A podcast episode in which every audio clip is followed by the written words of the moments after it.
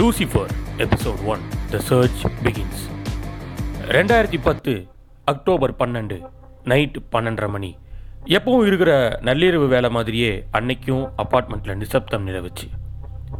அப்போ ஃபஸ்ட்டு ஃப்ளோரில் ஒரு நகர்வு சத்தம் கேட்குது ஒரு செயினோட நகர்வு சத்தம். அது ஒரு வயசானவர். சட்டை பேண்ட் எதுவுமே போடாமல் மூஞ்சியெல்லாம் கோரமாக உடம்பெல்லாம் தள்ளும்போடு இருக்காரு. எப்படியும் ஒரு அறுபது வயசு இருக்கும். உடம்பு முழுக்க தழும்பாவே இருக்கு.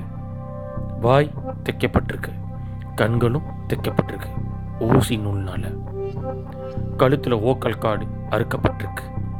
கை காலெல்லாம் செயினால கட்டப்பட்டிருக்கு. பார்க்கவே ரொம்ப கொடூரமா இருக்கு. படியிலிருந்து கீழே இறங்க முயற்சி பண்றப்போ பின்னாடி இருந்து ஒரு கை வந்து அவரை இழுத்துட்டு உள்ள தூக்கி போடுது. உள்ளே போய் நகைப்பாக ஒரு சிரிப்பு சிரிச்சிட்டு ஒரு ட்ராப் ஆசிட் எடுத்து அவர் தழும்புல விடுறான். வழியில் அந்த பெரியவர் கதறாரு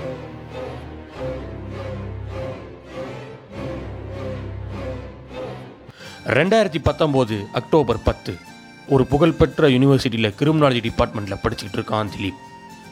This is the final year semester and you all should submit your thesis start your working on it அப்படின்னு சொல்லிட்டு கிளாஸை டிஸ்மிஸ் பண்ணார் ப்ரொஃபஸர் சுவாமிநாதன். அப்புறம் தீசஸுக்கு என்ன டாபிக் ப்ரிப்பேர் பண்ண போகிறீங்க மிஸ்டர் ஜீனியஸ் அப்படின்னு கேட்டால் Anu. Nothing yet decided but கிளீஷியாவாக கண்டிப்பாக பண்ண மாட்டேன். One or search a challenging case அப்படின்னு சொல்லிட்டு கிளம்புனா திலீப். திலீப்புக்கு அணு மேலே ஒரு சின்ன இன்ஃபாக்சுவேஷன் இருக்குது அணுக்கும் திலீப் மேலே ஒரு க்ரஷ் இருக்குது அதுக்குள்ளே கிளம்பிட்ட இன்னைக்கு அவுட்டிங் போகலான்னு சொன்னேன் அப்படின்னு கேட்டா Anu. Sorry Anu. There is lot more to work நம்ம அலுமினி சசி அண்ணனை பார்க்க வரேன்னு சொல்லியிருக்கேன். அலுமினி சசி அண்ணன் ரெண்டாயிரத்தி பதிமூணு பாஸ்ட் அவுட். ரொம்ப எக்ஸலண்ட்டான ஸ்டூடெண்ட்.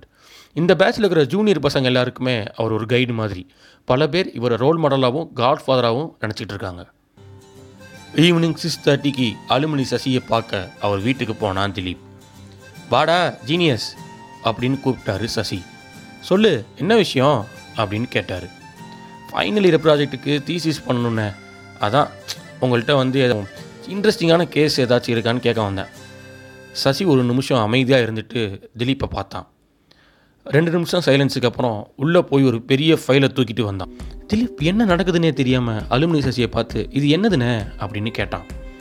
உனக்கு ஒரு கேஸ் சொல்கிறேன் that you can't refuse and reach I bet you அப்படின்னு சொல்கிறாரு திலீப் சசியை நேர்த்தியாக பார்த்து அப்படி நிஜமாவே ஒரு கேஸ் இருந்தால் கோ ஹெட் அப்படின்னு சொல்கிறான் Lucifer episode one the search begins